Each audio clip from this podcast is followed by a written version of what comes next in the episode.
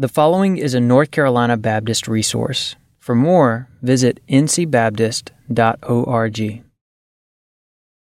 God's Great Work in Your Neighborhood is the title of this session. My name is Chuck Campbell, and this is one of the tools that I have used in the past over the last 6 years.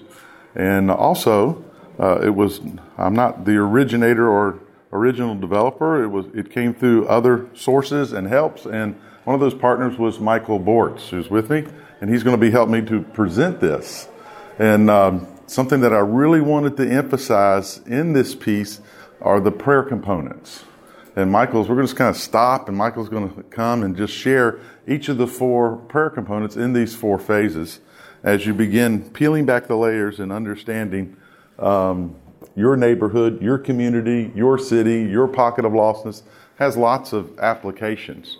But as I begin, I wonder if we just bow in a word of prayer and ask for God's favor in our time together.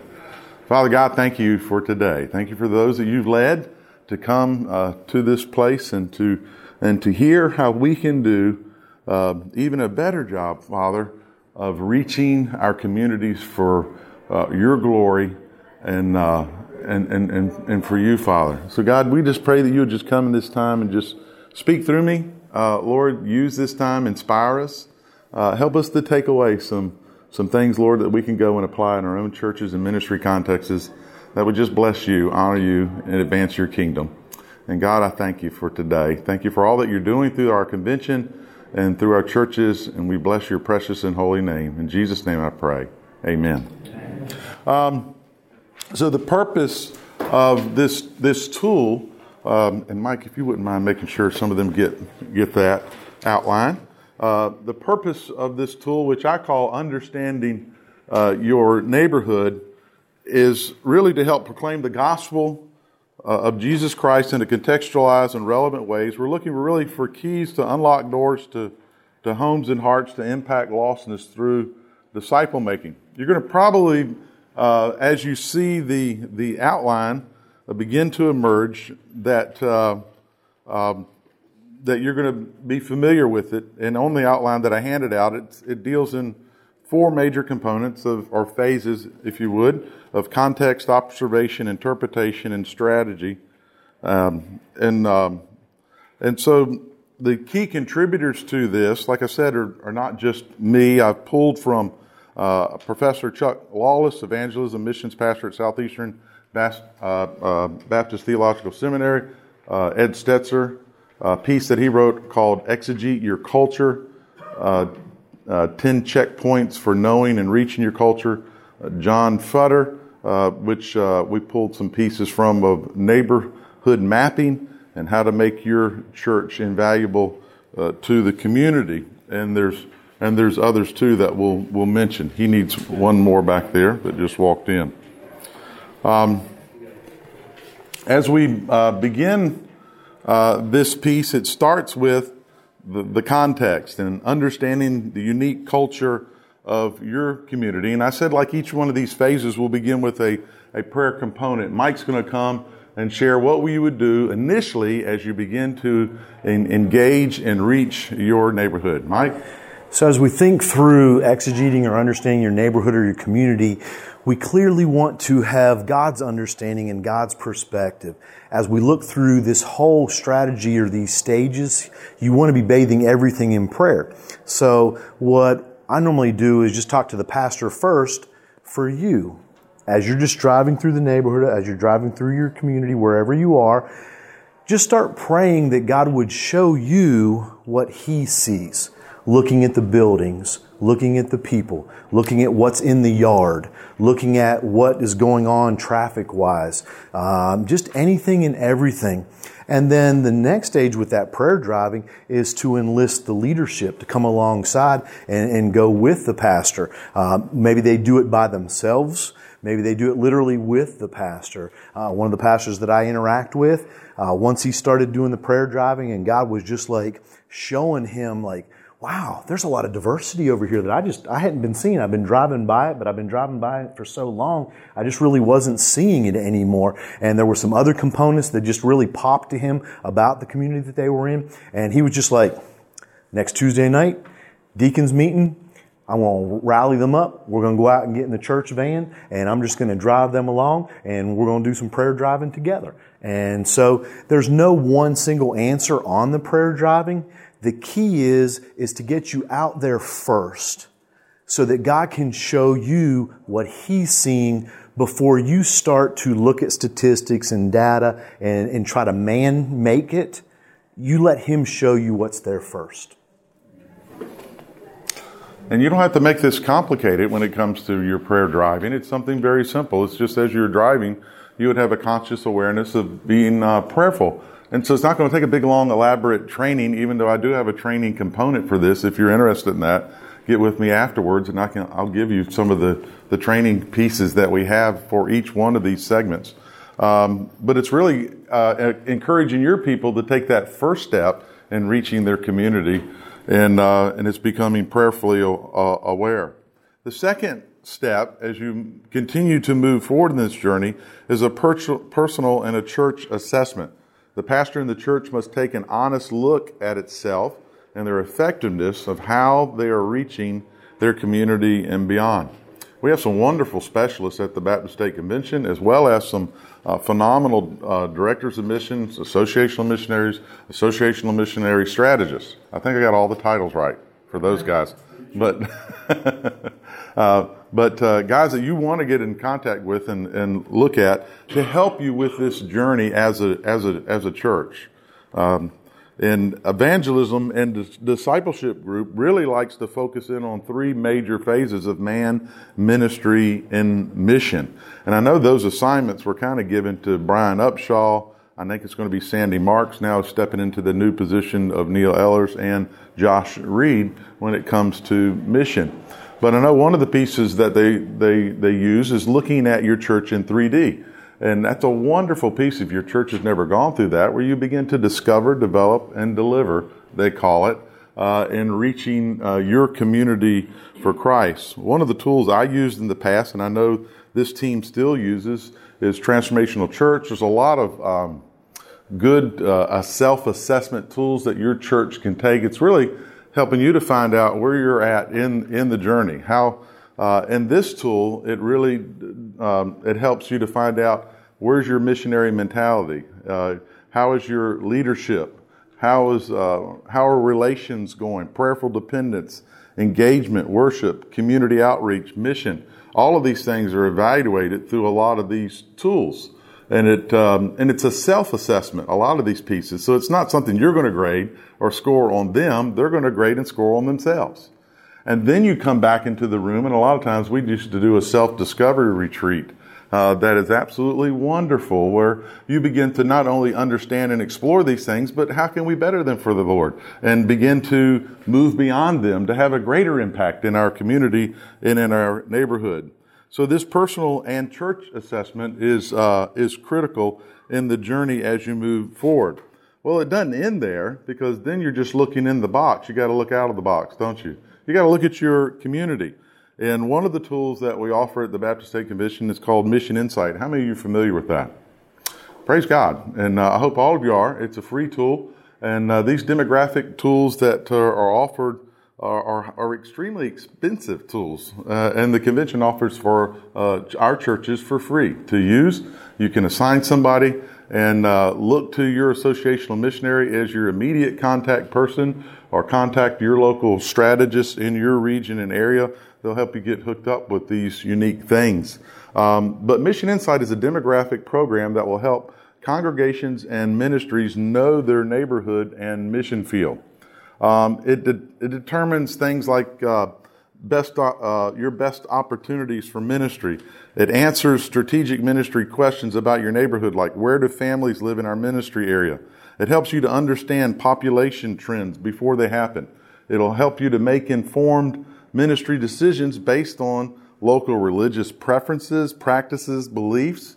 It also identifies and will help you reach households in your ministry area according to your mosaic makeup. I know it's a marketing tool, but it still tells us a lot about the people that live in our communities. I don't know about you, that's getting harder and harder to do. I just moved into a community, and I don't know about you, people drive in their driveways, get out of their car, go into their back door, And I'm like, hey, neighbor, I'm new. And they're like, they're gone. And we're talking about having a garage sale just so all of them will come over. Because you know they're going to be curious what kind of stuff they got, right? And so we're thinking about doing that or whatever it takes to engage and connect with our local neighbors. And here's what the deal is. You probably, when you move into a community, you'll meet the man or woman of peace in your community probably first day. Why? They were in your yard, finding out your business, what's going on with you. Well, I've already met that guy, and he lives right next door to me. He's awesome. But now he found out I'm a preacher. I haven't seen him in 2 weeks. So y'all help me with that one. But also, this tool helps you to create neighborhood thematic maps, custom neighborhood maps, 76 demographic variables, maps for also your missionaries, your members. You can plug your membership in, and it'll pepper it all over your region. You can find out where your missionaries are. See, we've been calling them members for years. I say stop that. Call them missionaries, because that's exactly what they are. And they're out in the field. Well, who's mobilizing them for mission? Who's training them? Who's helping them to engage and giving them tools and things to help? I mean, we've got our missionaries out there. All we're doing is, here's the big ask. Come to church Sunday. Wait a minute, we got this backwards. It's go, not come. That's what that Great Commission says, right? And these are neat tools to help you to figure out where they are, and also some reports like Quick Insight and Executive and Full Sight. Those are wonderful tools to help you to find that information. And then we help you to pull all that information together and do what we call a community summary report, which summarizes the finding of the in your pocket of lostness or neighborhood or wherever area you've designated to look at, and then help you to develop a local strategy team to begin the journey to impacting lostness through disciple making. Well, once you begin that peeling back of all those layers of context, you move into what we call observation. And that begins with prayer walking. Mike, come and share with us what that looks like. So as we talked about looking at the context, we talked about just prayer driving, being able to get out there, allowing God to show you what He's seeing in the area. And then as you did the statistical analysis of yourself, of your church, of the community through the demographic reports, and you kind of come up with this summary that this is what we think our community looks like, our neighborhood, so that we can move forward. Now you're going to actually get out there in it. And so you're going to start doing some prayer walking. It can start off by being, you're not going to actually talk to anybody. Okay, so we can start off with a low threshold where you're literally just, walking along and just praying. Do it in twos or triads. Do it, walking your dog. You can do it as a church activity. You can charge your church members to just do it in their own neighborhood.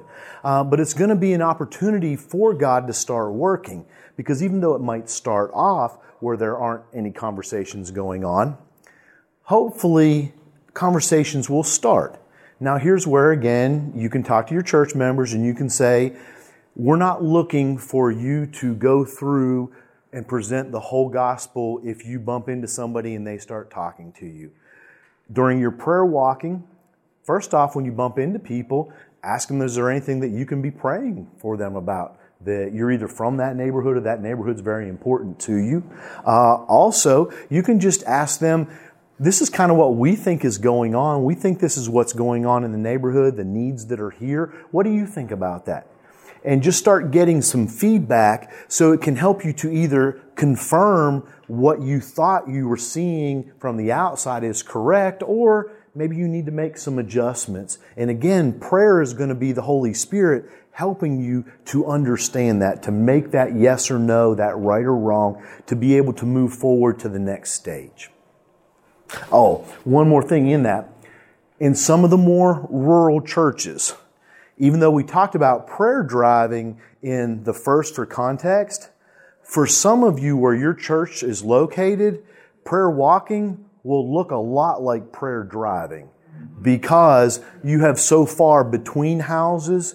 And so that's where you're going to have to be more creative on the prayer walking / conversations.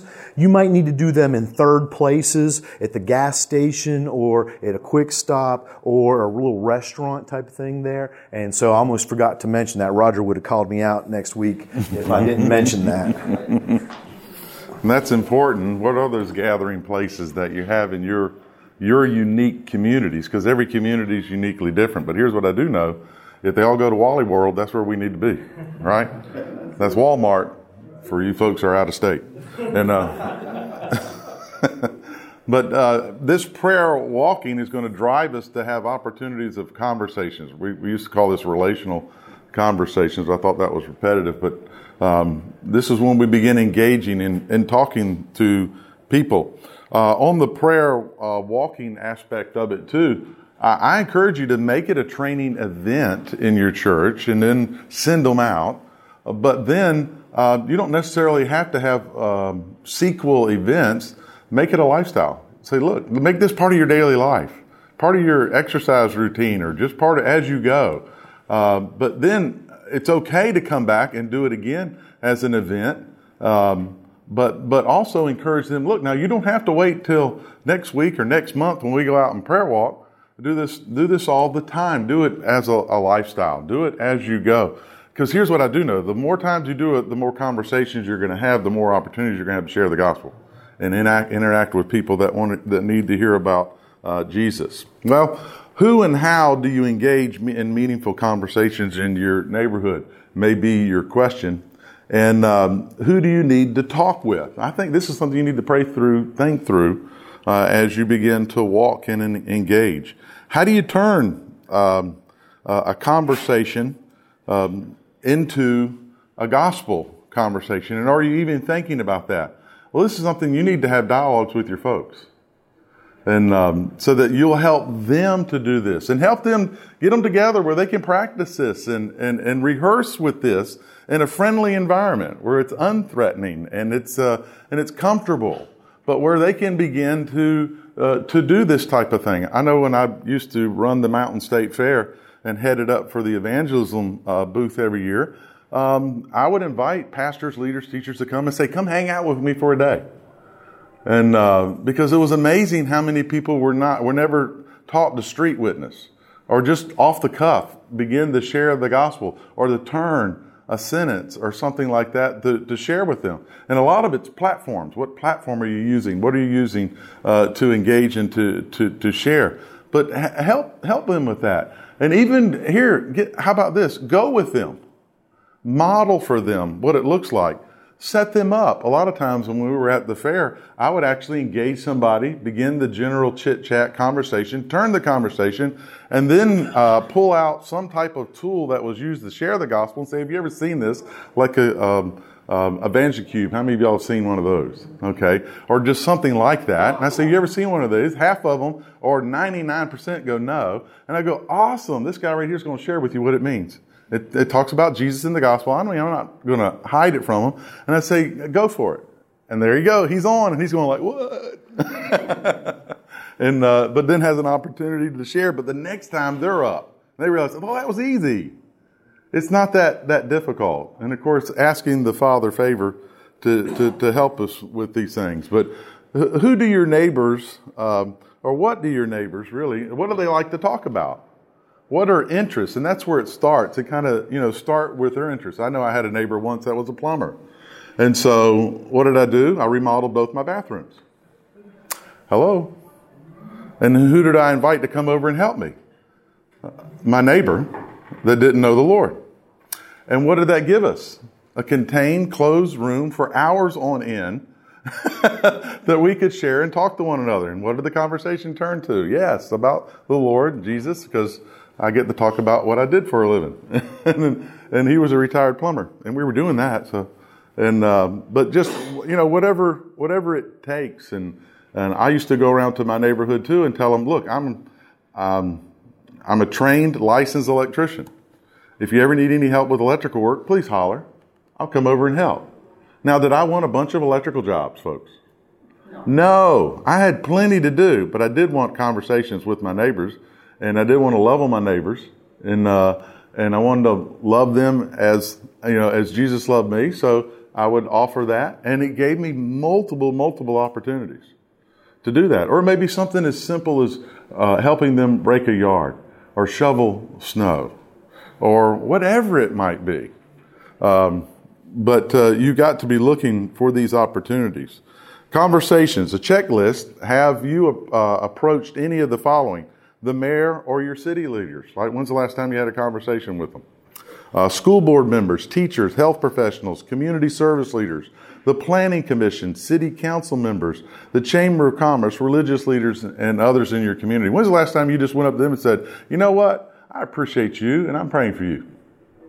Most of them are waiting for, and what's the catch? You probably got a complaint like everybody else. And there is no catch. You know, a lot of these people that are in service, especially in EMS or police or fire or others, you know, let them know that you're covering them in prayer. You're thinking about them. You appreciate their service. Military, the list goes on and on. How you can connect with neighbors, friends, and others that work in and are in your community. As you engage your community, look for points of connection that God can use to impact that culture. Always be aware of that as you're engaging, talking, helping others. A question you might ask, can you tell me any community needs that are going unmet in this area? As you're out prayer walking or in a different area than where you live. And you might be surprised some of the answers you get. It might be vague or they might be very specific. And it doesn't mean that you're going to answer them or fulfill all of them. But you can at least commit to pray for them, can't you?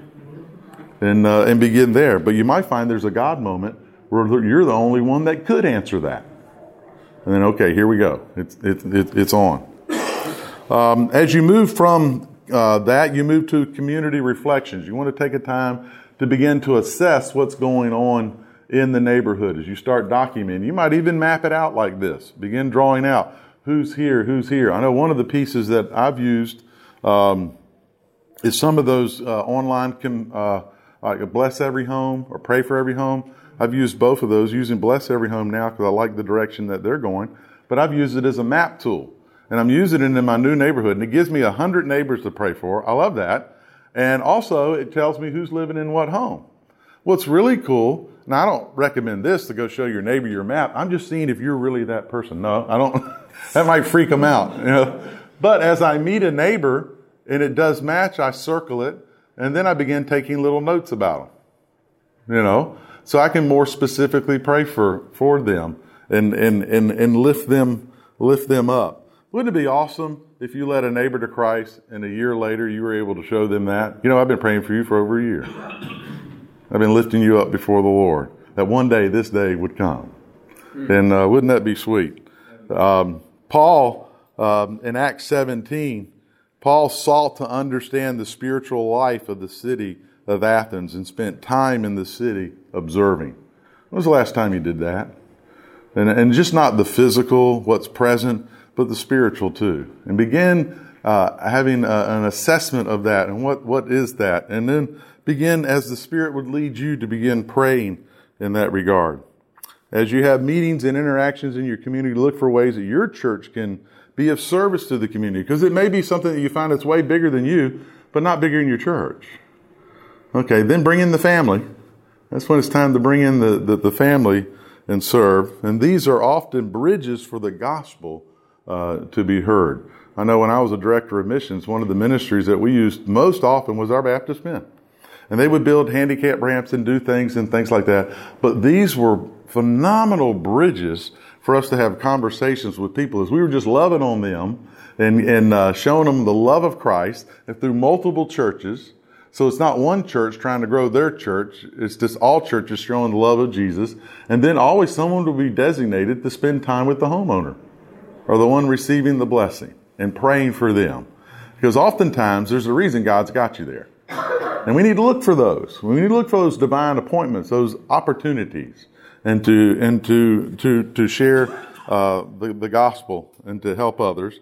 And then one of the pieces, Ken Tan's really doing a big piece on this, on cultural diversity and also looking at the 6 stages of cultural mastery. I encourage you to get up with Ken while you're here. And you may have already, how many of you are familiar with this piece and the work that he's doing? One of you, so 2 of you. So I encourage you to look at that, because cultural diversity pushes against us doing life together. You may have the best strategy in the world, but if you don't take into account the culture that's in your community, it's going to eat your strategy for lunch, okay? And so it's just something we need to be aware of. What do I mean by that?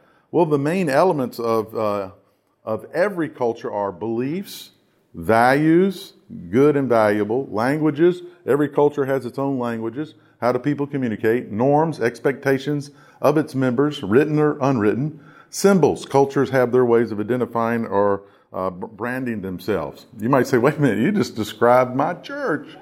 My church has a culture. You're exactly right, it does. And you're going to take that into consideration too as you move forward and try to motivate them. Tom Steffen and David Hasselgrave gave some questions to consider as we engage our culture. This was a good question, I thought. What does it cost a person in this culture to become a Christian? What does it cost a person in this culture to become a Christian? What redemptive analogies are best for this culture? Or how does this culture view Christianity? You do know that wherever you live, they have a certain take or view on Christianity. And now it may be age broken down, but just realize the younger people, millennials, or even Generation X's may have a different take. You need to hear what that take is, so you can present the gospel in a relevant and a clear way that they can hear and understand. People that are older, or people that may have been hurt in the church, are going to hear it differently. Or people that are estranged from the church. Is this culture based on shame or guilt? That's important for me to know. It's funny, we do all this when we go overseas, but not in our neighborhood. And we think, well, we're all Christians. Really? So that's your experience. Everyone goes to your church in your neighborhood. No. As a matter of fact, that diversity is even uniquely different. What is the best delivery system for exposing people of this culture to the gospel? Missionaries understand that. Do we? We really need to stop and ask that question. What's that going to look like? How are we going to... Paul understood that. Remember what he said? I become all things to all people that I might what? Win some, save some. Well, the gospel of Jesus Christ. I mean, that was, and to the Jew, I became what? A Jew. Gentile what? Gentile, and so forth. Wait a minute. He was doing what we all should be doing as we look at creative ways to, and it isn't that the message ever changes, our methods do. And so we need to look at constantly tweaking that. What cultural preferences do you notice? Some important questions. What are the top 3 local radio stations in your community? Do you know what they are? Do you listen to one of them? No, don't go there. What styles are used by different indigenous churches in your community? Okay. Which ones are being successful at leading people to Christ? And which ones are growing? Which ones are plateauing? Which ones are dying? And Scripture, helps us with these things, informs us of these things, but how do people, I like this one, how do people learn in your culture? Have you taken that into consideration? What's the education level of the people who live? Well, you can go back to that demographic report, find that out real easy. Okay, are you coming alongside with, it's interesting, sometimes we don't realize we're teaching and preaching at such a high level, but yet all of our people may be educated right here. Well, does that make sense? Well, absolutely not. And oftentimes in our churches, oh, wait a minute. And what is the goal of our Sunday morning events and our purposes for that? Well, you might say, well, give God the glory. Well, Jesus said, by this is my Father glorified, that you bear much fruit and so prove to be my disciple. So he's looking for us to multiply disciples of Christ. Is that happening in our churches? Do we see that multiplying out generationally? Well, these are the things that we'll be looking for as we're doing these in the reason for this in cultural investigation. Now we move to interpretation. as we're beginning to pull these things together. And there's another prayer component, and Mike is going to come and share about that. So we've been progressing through the context with the prayer driving, the observation with the prayer walking, and then now as we move into this interpretation, we're really trying to pull everything together. And here's where we have to figure out, do we really believe in prayer, or do we just say that we believe in prayer? And so we've looked at this as being a prayer partnering piece, and this can be in different perspectives of different contexts. One of those contexts could be prayer partnering within your church membership. Maybe the pastor and the leaders are doing some focused praying about things that they're seeing and understanding the truths of the neighborhood, the community. Maybe there's a group of men that are doing some specific partner praying. Maybe there's a group of ladies that are doing some partner praying about a specific area. Maybe there's a group of parents that are gathering together and prayer partnering about a specific topic. Maybe there's students that are gathering together prayer partnering for a specific topic. And so those are all within your church where you're pulling people together, maybe by their how old they are, whether their stage of family is, or where their heart is. But then there's also another context of there's more believers than just the believers at your church. Okay, it might not seem that way. It might seem like everybody, all the other churches, they're really just lost people. But you know, there are saved people at other churches also. And so maybe you get a group of pastors in an area, and they get together and pray together. Maybe you get a group of ladies across multiple churches, and they come together and are prayer partnering on certain issues. Maybe you get a group of parents from multiple churches that come together and pray for the schools and the student dynamics that are in that community or that neighborhood. And so you got the within your church prayer partnering, you've got within the believers in the community prayer partnering, but then take it beyond that. If you're in relationship with lost people, most lost people don't turn down prayer.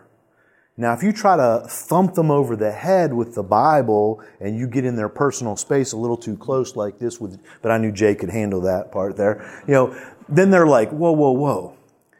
But if you talk to them where their heart is already hurting, and so maybe you talk with the first responders, and there might be a lot of lost people that are in the first responders, but you just go to them and you just say, our church has a heart for all of you as first responders. And we know that some of you don't believe the same things that we believe, but we just want you to know that we want to partner with you and pray for you and your families.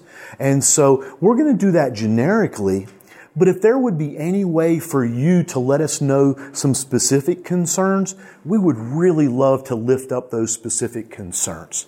You could do that prayer partnering with a school, where you just come in, and now what always helps is if you bring desserts, over time, build relationship in the office, to the ministry staff in there and to the principals, and you just kind of love on them over time, and they'll feel your love.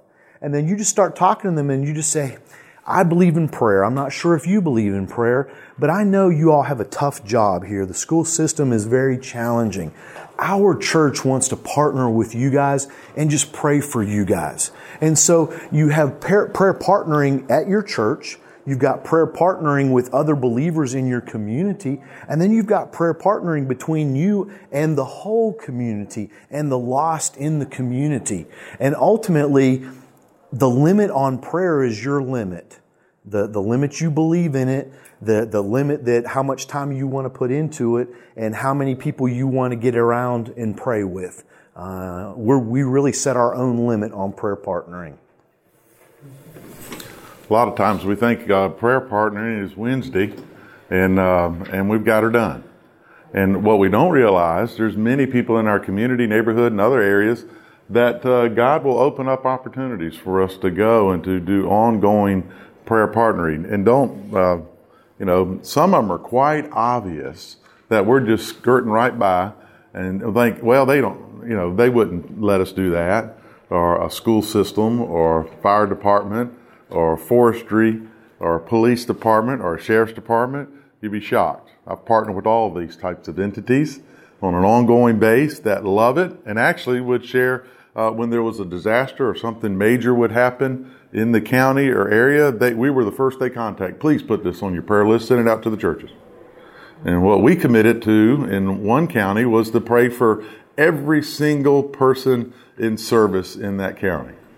And what a blessing, because it gave us such a connectedness to them. But you don't realize, when you pray for those officers, those in service, you're also blessing their families. You're also blessing others. And it's also going to be opening doors of opportunity. So think about those areas where you would be prayer partnering. And then that leads us to just being honest about connecting opportunities. What are connecting opportunities in your city, your community, your neighborhood? Where are you seeing God at work? An opportunity to begin something or an opportunity to join him in something such as a school, a ministry, a business, etc.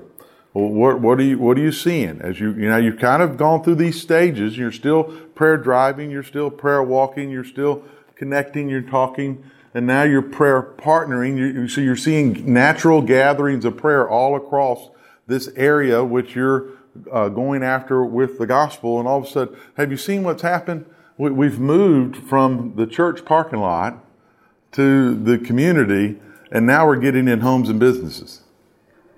And with these partnering and how God is beginning to give us opportunities. And we're asking all along this journey, Father, give us favor like this.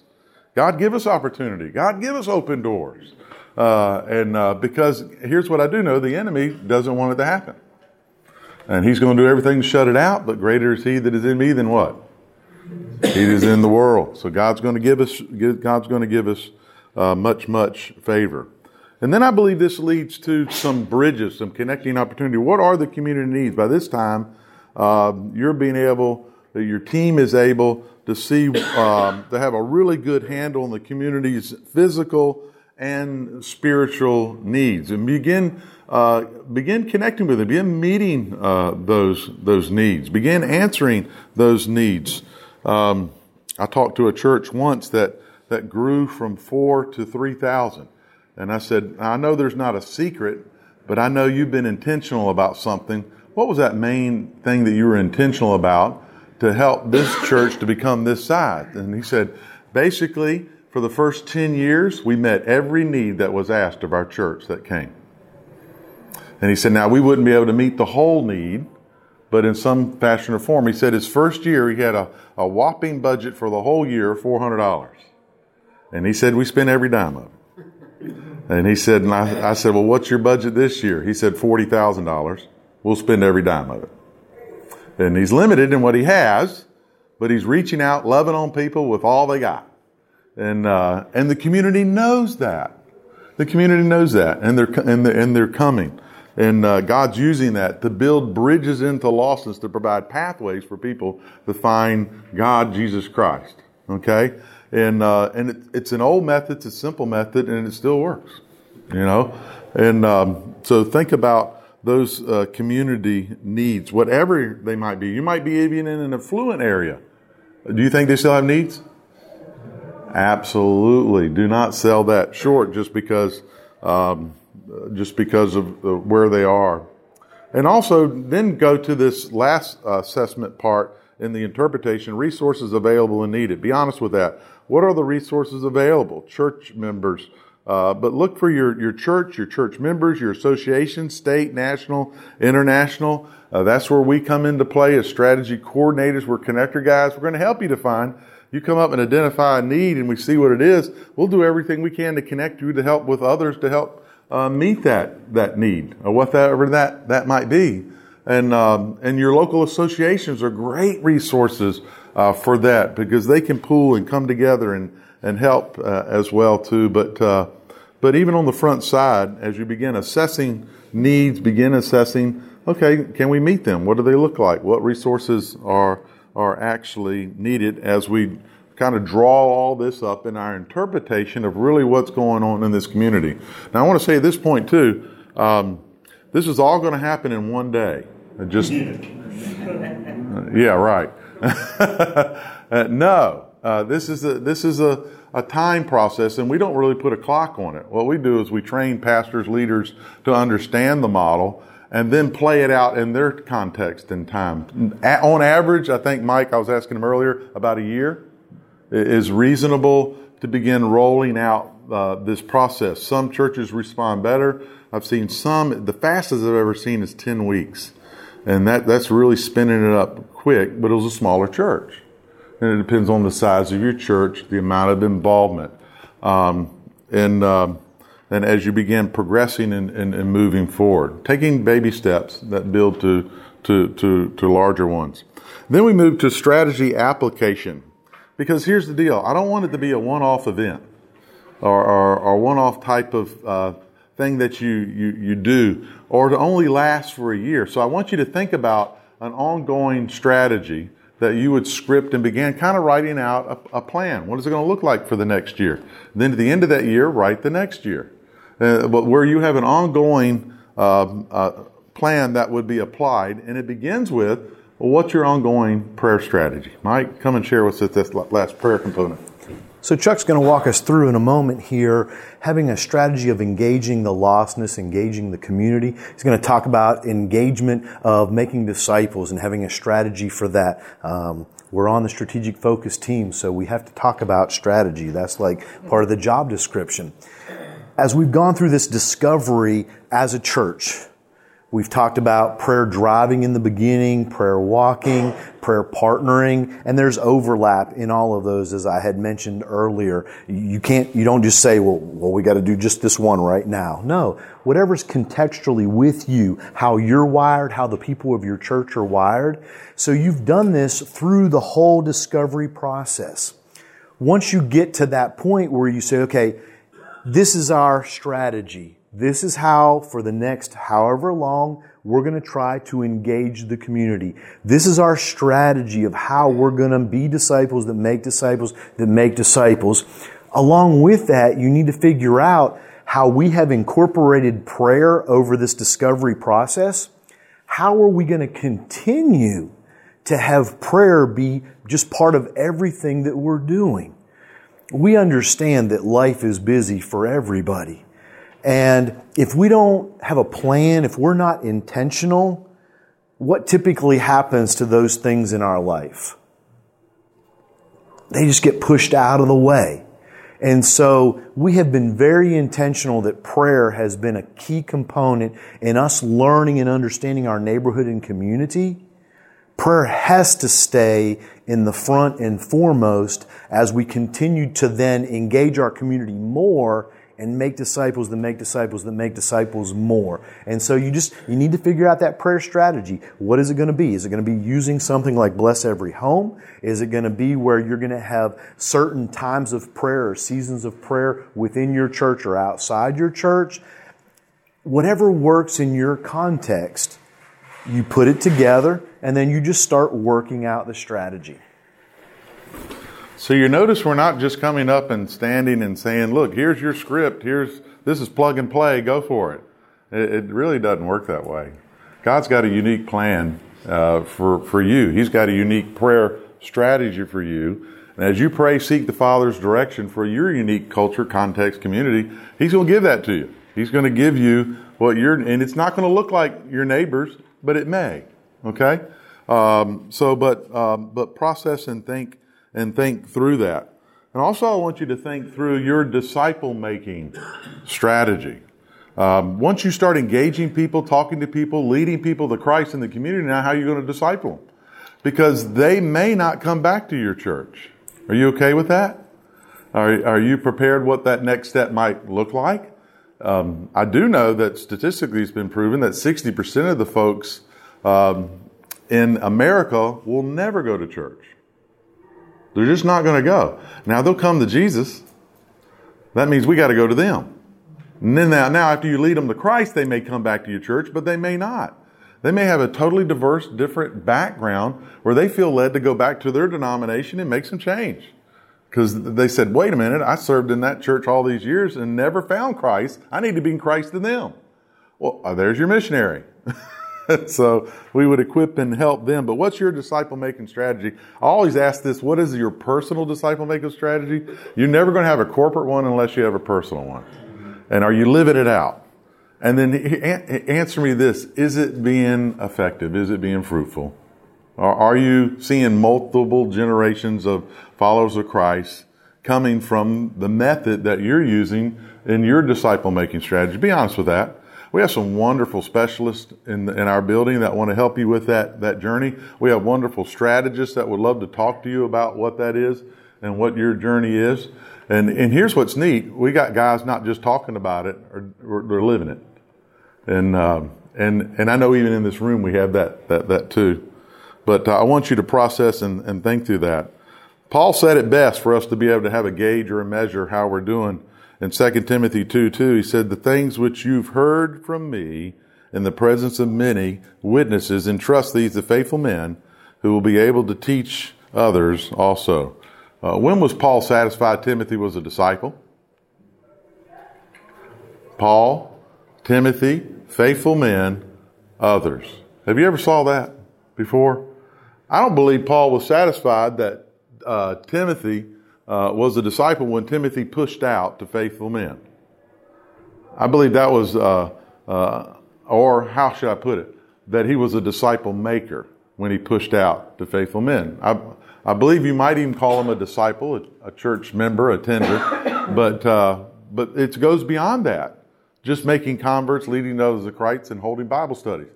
It's when that faithful men push out to others that they begin. So then you're seeing some generational multiplication. Is that the standard you use in your life? Jesus used it in his life. Think about it. He talked about it too. By this is my Father glorified, that you bear much fruit, and so prove to be my disciples. John 15:8. Also, I want you to think about your lostness engagement strategy. How are you reaching your neighbors for Christ? How effective has it been so far? And let's just be honest about this. And I think it's okay, cool right now, just stop. Even stop this seminar, shut everything down. Let's get on our knees.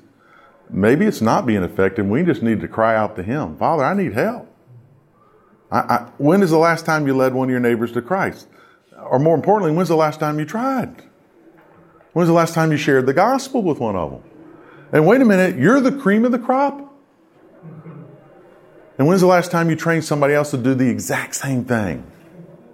Or you've passed this passion on to others, and they're doing it with others, and they're doing it with others. Well, that's what Jesus is talking about. That's what he wants us to capture and to live out. I was talking to a pastor the other day, and he said, about disciple making and about reaching out and reaching lostness. And he said this about disciple making. He said, Chuck, you know what? Right now, I'm just so busy as a pastor, I don't have time to make disciples. Is that even possible? In our world, we're using it as an excuse and think it's possible, but here's a reality check. It's not possible. It is possible, but you're being disobedient. And I'm not talking just to pastors now. I'm talking to everyone who's a Christian. The Great Commission applies to each and every one of us. And then lastly, ongoing assessment and adjusting. We need to be honest about, and that's really what I've been talking about. How well are we doing at this? We need to just stop and pray and ask Father, God, honestly, how well am I doing this? These things that he's talking about. Fulfilling the Great Commission where you commanded me to go and make disciples of just my neighbors or nations. See, God knew if we got this right in our backyard and in our everyday lives, we will be able to get this right all over the world, irregardless of context, culture, languages, barriers. God's going to get it done. But it's kind of like in the day, will you raise your hand and say, well, here I am, Lord, send me. Here I am, Lord, send me.